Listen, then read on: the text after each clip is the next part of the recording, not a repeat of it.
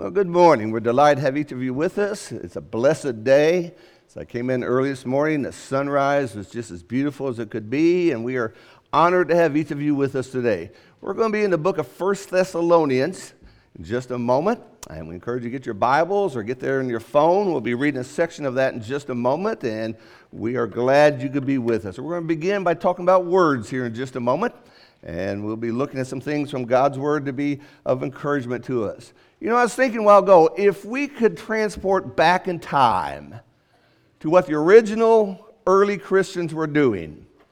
Now, the building wouldn't be like this because they didn't have church buildings. They didn't have all the lights. They didn't have a whole media team and technology and microphones and PowerPoint. But in essence, what core things we do, they did. And that's where we get that. They would have had prayers to the God that they believed in, as we have this morning. They would have sung from their heart to Jehovah to praise Him, as we have this morning. They would open God's Word, as we're going to do right now, and read from it and preach to one another. And what they were doing in the early, early disciples, the early Christians, was that they were participating in worship. And that's what we do here. We're so glad to have our guests with us today. This is unlike going to a concert. You go to a concert, you pay your ticket, you sit there and entertain me. It's not like going to a movie, it's not like going to a sports show. This is something where we engage our body, our emotions, our mind, and our soul to connect to the God above. Words are important. Words are the vehicle in which we communicate to one another. You know, we're not like our car engines. We walk in and, and my forehead says he's down a little bit of oil or he's running hot. When the only way we know is by talking to each other. Through our words, we communicate. Through our words, we share. Through our words, we learn things. Through our learn, words, we warn, define, and such things as this. The book of Proverbs tells us in Proverbs chapter 18, verse 21 Death and life are in the power of the tongue, and those who love it will eat its fruit. This morning from the book of 1 Thessalonians, we're going to read about this phrase where the Apostle Paul says, with these words. What a great expression. With these words. A young couple stands before the preacher, and with these words, he pronounces them man and wife. A someone who's been elected stands before a Supreme Court judge, and with these words, that person sworn in as the President of the United States. With these words, Congress can declare war. God began his Bible by saying, In the beginning, God, and what follows are God said, and the creation came about with these words as we walk through the gospel with these words. Jesus made the crippled to walk, He made the blind to see, He raised the dead, He caused demons to be leaving people with these words. And so in the book of 1 Thessalonians, chapter 4, we begin in verse 13.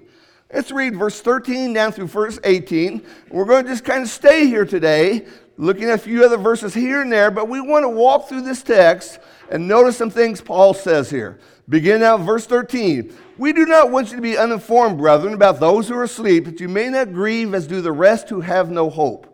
For if we believe that Jesus died and rose again, even so God will bring with him those who fallen asleep in Jesus. For we for this we say to you by the word of the Lord that we who are alive and remain until the coming of the Lord shall not precede those who fall asleep.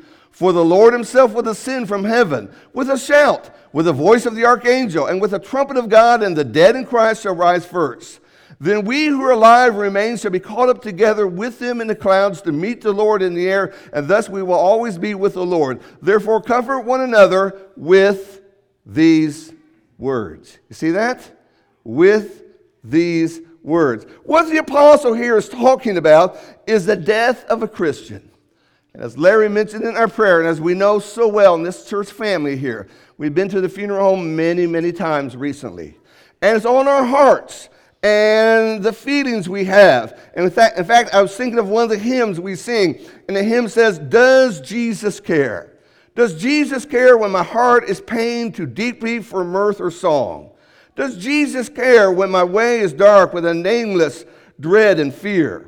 And then that third stanza Does Jesus care when I've said goodbye to the dearest on earth to me? My sad heart aches until it nearly breaks.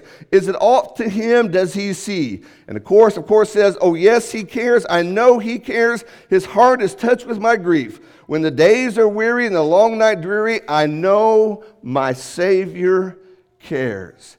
And so this morning, when we think about this phrase, with these words, I want you to notice four blessings that come out of this passage that the apostle be, tells us with. The first blessing is how, how he begins this section, verse 13, by saying, We do not want you to be uninformed, brethren. You see, when one doesn't know, one doesn't is not informed, one doesn't have the right idea, he, he's open for all kinds of ideas, all kinds of speculation, whether they're right or wrong, all kinds of ideas. And what he begins his section is there's no need to be uninformed. There's no need to be in the dark. The subject of death is something people don't like to talk about. And I think they, they think if it's out of mind, out of sight, it'll just go away, but it never goes away.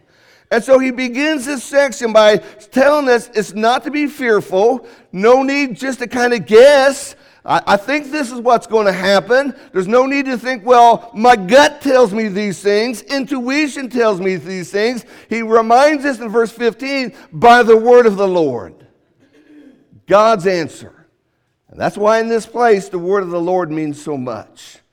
You have an opinion, I have an opinion, you have an idea, I have an idea, the world has an idea, but it's God who knows. By the word of the Lord, He's going to say these things.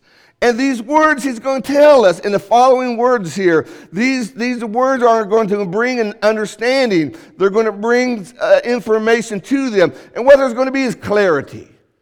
Clarity. And what you do is we've read this section here, it's not dark and gloomy. It's not pessimistic. It's not the idea that this is where we all have to go and such a terrible, terrible way to go. The words are upbeat. He talks about hope. He talks about Jesus. He talks about forever. And we see the clarity there. We learn insight. We see things that maybe we never knew before. And then there's wisdom. And all these words come about with a sense of absoluteness to us. Once again, when you look at this section, remind ourselves what he says in verse 16, where he says, For the Lord himself will descend. Notice the absoluteness. Jesus will descend. Not like we're hoping he's going to come. Our fingers are going to cross that he's going to come. We wish he would come. We know he's going to come. And so this helps us to understand this idea. Now, there are three concepts here that the apostle wanted them to understand. First and foremost was that the righteous dead will be raised. This section of scripture is not a discourse or not an understanding of what happens to all people who die. He's not explaining that. He's not talking about generally the world, this is what happens. He's got one specific topic. I want to talk to you about the death of a Christian. They've lived their life for Jesus. They worshiped God, and now they have died. Was it worth it? Did it get them anything? What's the purpose of all these things? What's the big deal about these things? We notice he says that about those who fallen asleep in Jesus. That's the emphasis he's driving at here. That's what he wants them to see as we consider this concept of what is before them. In the book of Revelation, the Revelation writer says this And I heard a voice from heaven saying, Right, blessed are the dead who die in the Lord. You see that? From now on, yes, says the Spirit, so that they may have rest from their labors, for their deeds follow with them. In the book of Psalms, it says, Precious in the sight of the Lord is the death of his godly ones. And that's what the apostle is bringing about. We worship, we worship together. We're a church family. We do all these things together. And then death takes one of us. And there's a seat empty beside us. There's a loneliness in our heart.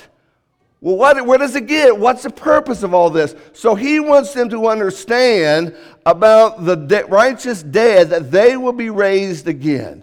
He would say in the book of Second Corinthians, the same apostle, knowing that he who raised the Lord Jesus will raise us also with Jesus and will present us with you. In the book of uh, 1 Corinthians, chapter 6, now God has not only raised the Lord, but will also raise us up through his power. How do you know that?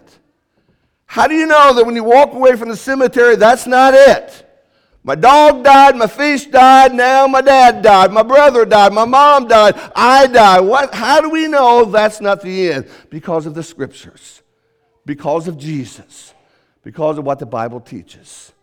That's what we believe, and that's what we see. The second thing he wanted them to know, he wanted them to know that Jesus is coming. Jesus is coming again.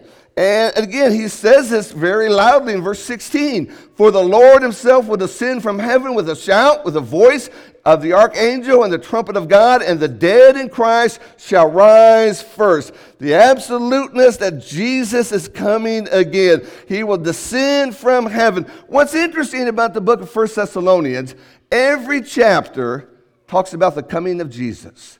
Let me show you this. Go with me to chapter 1, if you will. 1 Thessalonians chapter 1. 1 Thessalonians chapter 1, look at verse 10. Last verse of chapter 1. And to wait for his Son from heaven, whom he raised from the dead, that is Jesus, who delivers us from the wrath to come. Again, the idea that Jesus was raised from the dead, and the idea that Jesus is coming as a result of that. Look in chapter 2, verse 19 chapter 2, verse 19. For who is our hope or joy or crown or exhortation? Is it not even you in the presence of our Lord Jesus at his coming? He is coming again. Chapter 3 of Thessalonians, if you will. And look at verse 13. Chapter 3, verse 13. So that he may establish your hearts unblameable in holiness before God and Father, that at the coming of our Lord Jesus with all his saints, now, we're already looking at it here in chapter 4, where again it, it, shows us this in verse 14 and 15. But now, chapter 5, he says, Now, as to the times and the epochs, brethren, you have no need of anyone to be written to you. Verse 2 says, For you yourselves know full well that the day of the Lord will come just like a thief in the night. While they are saying peace and safety, then destruction will come upon them suddenly, like birth pains upon a woman with child, and they shall not escape. Over and over in every single chapter, he's reminding them Jesus is coming. And this is something he wanted them to know. There's going to be a voice, it says. There's going to be a shout, it says. The trumpet is going to call. Again, the Thessalonian writer would say it there, or in Corinthians, he would say this. He says, But each in his own order Christ, the first fruits, after those who are Christ, at his coming. Then comes the end when he hands over the kingdom to God and the Father, when he's abolished all rule and all authority and all power.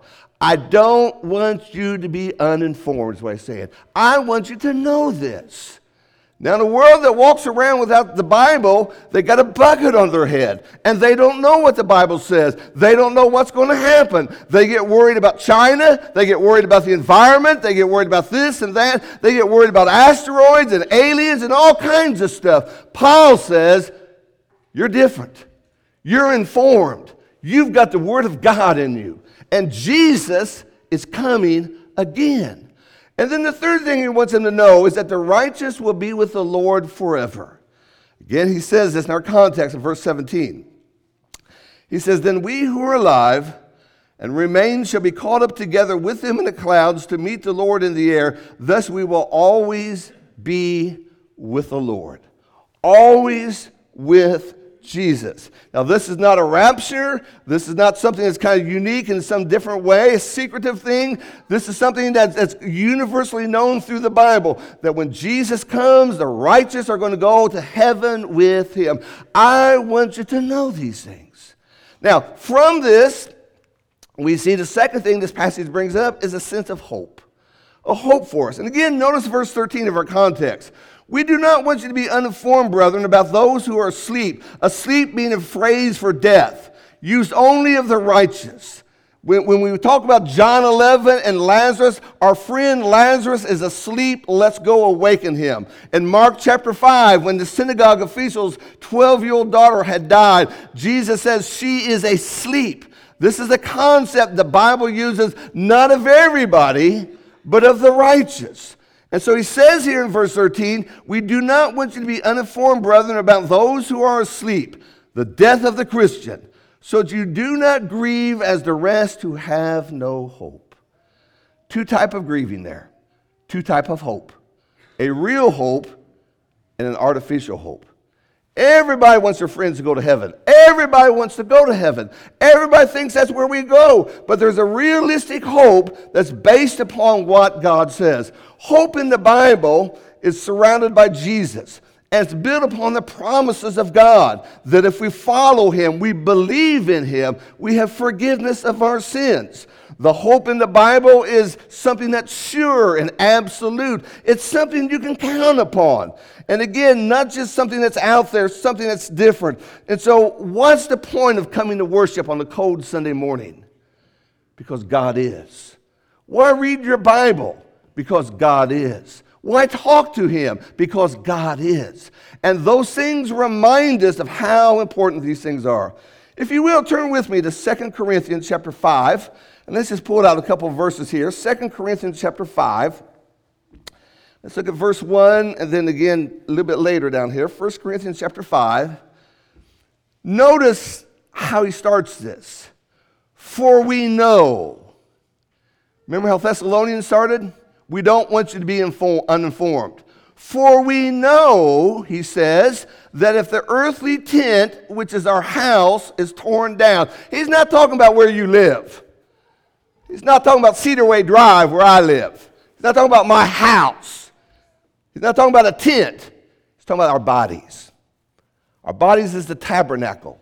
Our bodies hold our, hold our souls and our spirit. So if this earthly house, this earthly tent is torn down, we have a building from God, a house not made with hands, eternal in the heavens. You destroy the outer man, the outer man dies. That's not the end of the story. That's the point. We live on. And so, down here in verse 5 of the same chapter, now he who prepared us for this very purpose. What's the purpose? To live with God forever. God's intention was not be that we live forever down here. We get to be a thousand years old on planet Earth. That's not God's intention. God's intention that you get to do whatever you want to do as long as you want. Ignore me and do what you want. That's not God's intention. God's intention is for you to spend forever with Him. We got a lot of grandmas in the audience. I'm married to a grandma. I said that to her one day. We were driving down the road. I looked over here and said, You know, I'm married to a grandma. She said, You want me to tell you why I think? I said, No. but you know what? Grandmas cannot spend enough time with the grandkids. The kids, and they go, go their own way, but give them the grandkids, they love the grandkids. And God did not make you so you can just go about your way, live as you want to live, never think about Him, never talk to Him, and just be as happy as you want to be. God made you because He's always thinking about you. He knows exactly the way you are. And in this audience, as I look at all of you, we are all made differently. There's some of us are so shy that when somebody says hi, we put a sack over our head. Some of us could talk to this wall and somehow the wall would talk back. I don't know how it happens, but they do that. Some of us are real talented.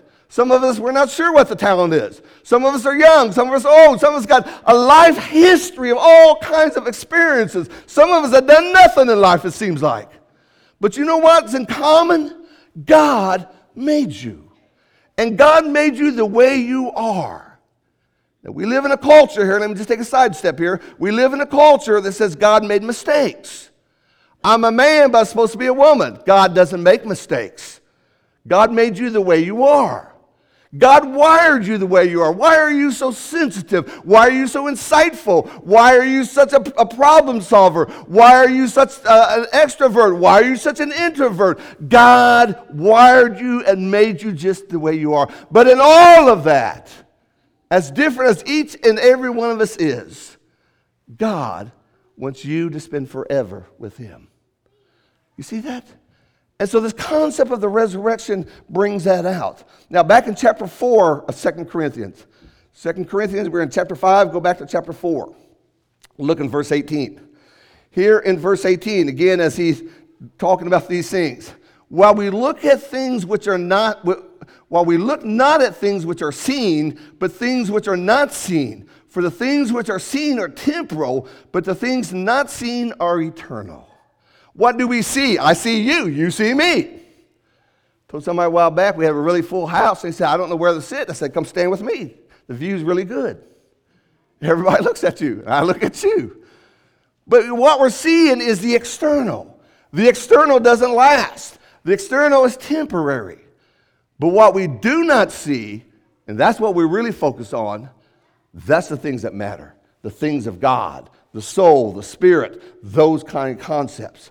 And so, with this idea, we see how important it is that we have a hope, a hope built upon Jesus, a hope that not somehow some politician is going to solve all these problems we have today. We're going to rid ourselves of crime and racism and all these ills we have today, and finally it'll be nice on earth. That's never going to happen.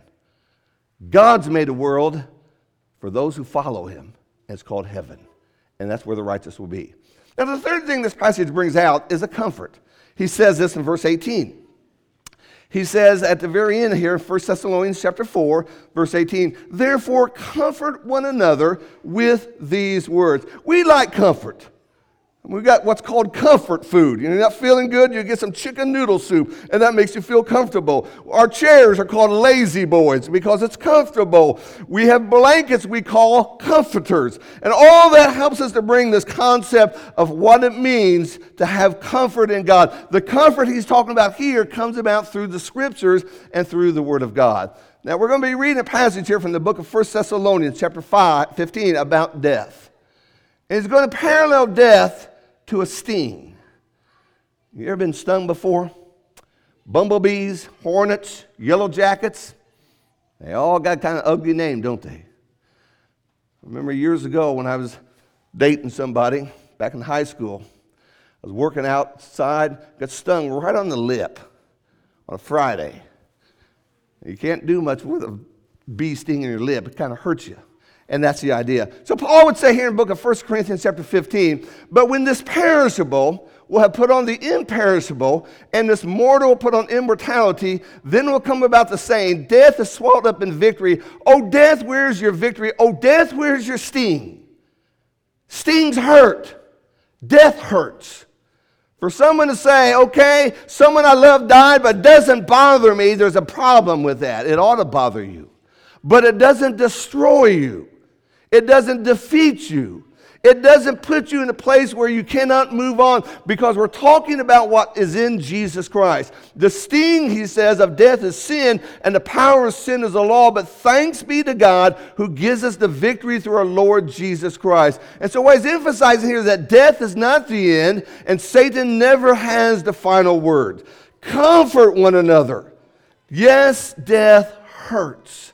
Paul would say to weep with those who weep and rejoice with those who rejoice. We understand the, the loneliness and the heartache that it causes. But when we talk about the death of a Christian, it is so, so different because we realize that they're just over on the other side with the Lord. And then the fourth thing this passage brings out to us is the idea that these words help. Once again, grab that last verse of 1 Thessalonians 4, verse 18 where there he says, Comfort one another with these words. With these words. Paul's getting them to see that these words were intended to be shared with someone. I don't know what to say when someone has a death in their family. Say these words. That's what Paul's saying. Comfort one another with these words. If the Christian has died, we know he's going to be raised. If the Christian has died, we know he's with the Lord. If the Christian has died, he's in the best place he could ever be in the hands of God. That's what these words mean. And they ought to help us. And they ought to see the great idea that we'll live on and on as we consider that. With these words. What a simple statement. Somebody wrote this a while back. It says, The gift of the cross, a wine soaked sponge, a sign above his head, two crosses beside him. The diadem of pain, when sliced your gentle face, three spikes piercing flesh and wood to hold you in place. The need for blood I understand, your sacrifice I embrace. But the bitter sponge, the cutting spear, the spit upon your face, did it have to be a cross? Did not a kinder death exist than six hours hanging between life and death, all spurned by a betrayer's kiss? Oh, Father, you prose, heart stilled at what could be. I'm sorry to ask, but I long to know, did you do this for me? And the answer is yes, he did. And because Jesus died, death doesn't have the final word. Because Jesus died, there's a hope of a reunion. Because Jesus died, we can move on. Because Jesus died, we know that God is still in charge and always will be in charge. There's been a lot of folks who have had a lot of tears in this congregation. And we hope that these words remind us and teach us and inform us. There's a lot of funny ideas out there. I've had people tell me that when you find a penny face up, you look at that date, and that's a message from somebody who died that year. Well, what's that supposed to be? Don't give me a penny, give me a $100 bill. I can't buy anything with penny. What's that supposed to mean? And then people talk about this and this and this and all these things. Paul's words are don't be ignorant, don't be uninformed. Know. Know that the dead in Christ will rise. Know that Jesus is coming again. Know that we will be forever and ever with Christ. And what that compels us is that as we live through this life, I need to be among that righteous. I need to be among that saved. No one knows when death's going to call. No one knows when the hour is going to be. That divine appointment is made, and who knows? God doesn't promise you you'll live to be 95 and fall asleep in your death. We know all too well people die a lot younger, a lot of times un- suddenly without being ready. And so, what this passage reminds us is in the midst of brokenness and sorrow and tears, there's hope. And First Thessalonians is written in such a way that it's a sunshine, not a cloud. It's written in such a way that there's something to look forward to, not to walk away and say, well, it's all over. It's something to remind ourselves that God has taken care of them even on the other side. What hope there is for that. This morning, if you're not a Christian, boy, you need to be. You need to be. The hardest funerals ever to preach, and I've done way too many of them, is first of all, someone I've never met before. I know nothing about their life. And worse than that, they were not a child of God. Kind of hard to talk about that hope when they lived without hope. It's kind of hard to talk about God when they tried to ignore God. It's kind of hard to talk about the, the promises of scriptures when they closed their heart to the scriptures. And so, what we see in this is among ourselves, as Paul was writing this to the living, not to the dead, was to remind ourselves I need to be among the righteous. I need to see the hope that awaits me. I need to see that it doesn't end with a sad song, it ends with the glory of being in the presence of Jesus. One of my favorite stories is in Mark 5 when Jesus resurrects that synagogue's girl who had died. And as he got to the house, there was a big commotion. The professional musicians were there making a big motion and everything. And Jesus get them all out of the house. Mom, dad, Peter, James, and John are in that house. Jesus takes that little girl by the hand Speaking in Aramaic, he tells her, Little girl, I say to you, arise. And she opens her eyes. And who do you think is the first thing she saw? Jesus looking at her. And I sometimes think that how it's going to be for us. Someday, unless Jesus comes first, we'll close our eyes here for the last time. But if we're walking with Jesus, we open our eyes. There he is. And I imagine when that little girl opened her eyes, the Lord had a smile on his face. Imagine it's like, you're back. How comforting that is. That's what God promises for those who walk with him. The death of the righteous is not the end of the story. The death of the righteous reminds us of how powerful, promising, and wonderful our God is. Don't you want to be among that? If we can help you, won't you stand as we sing this song?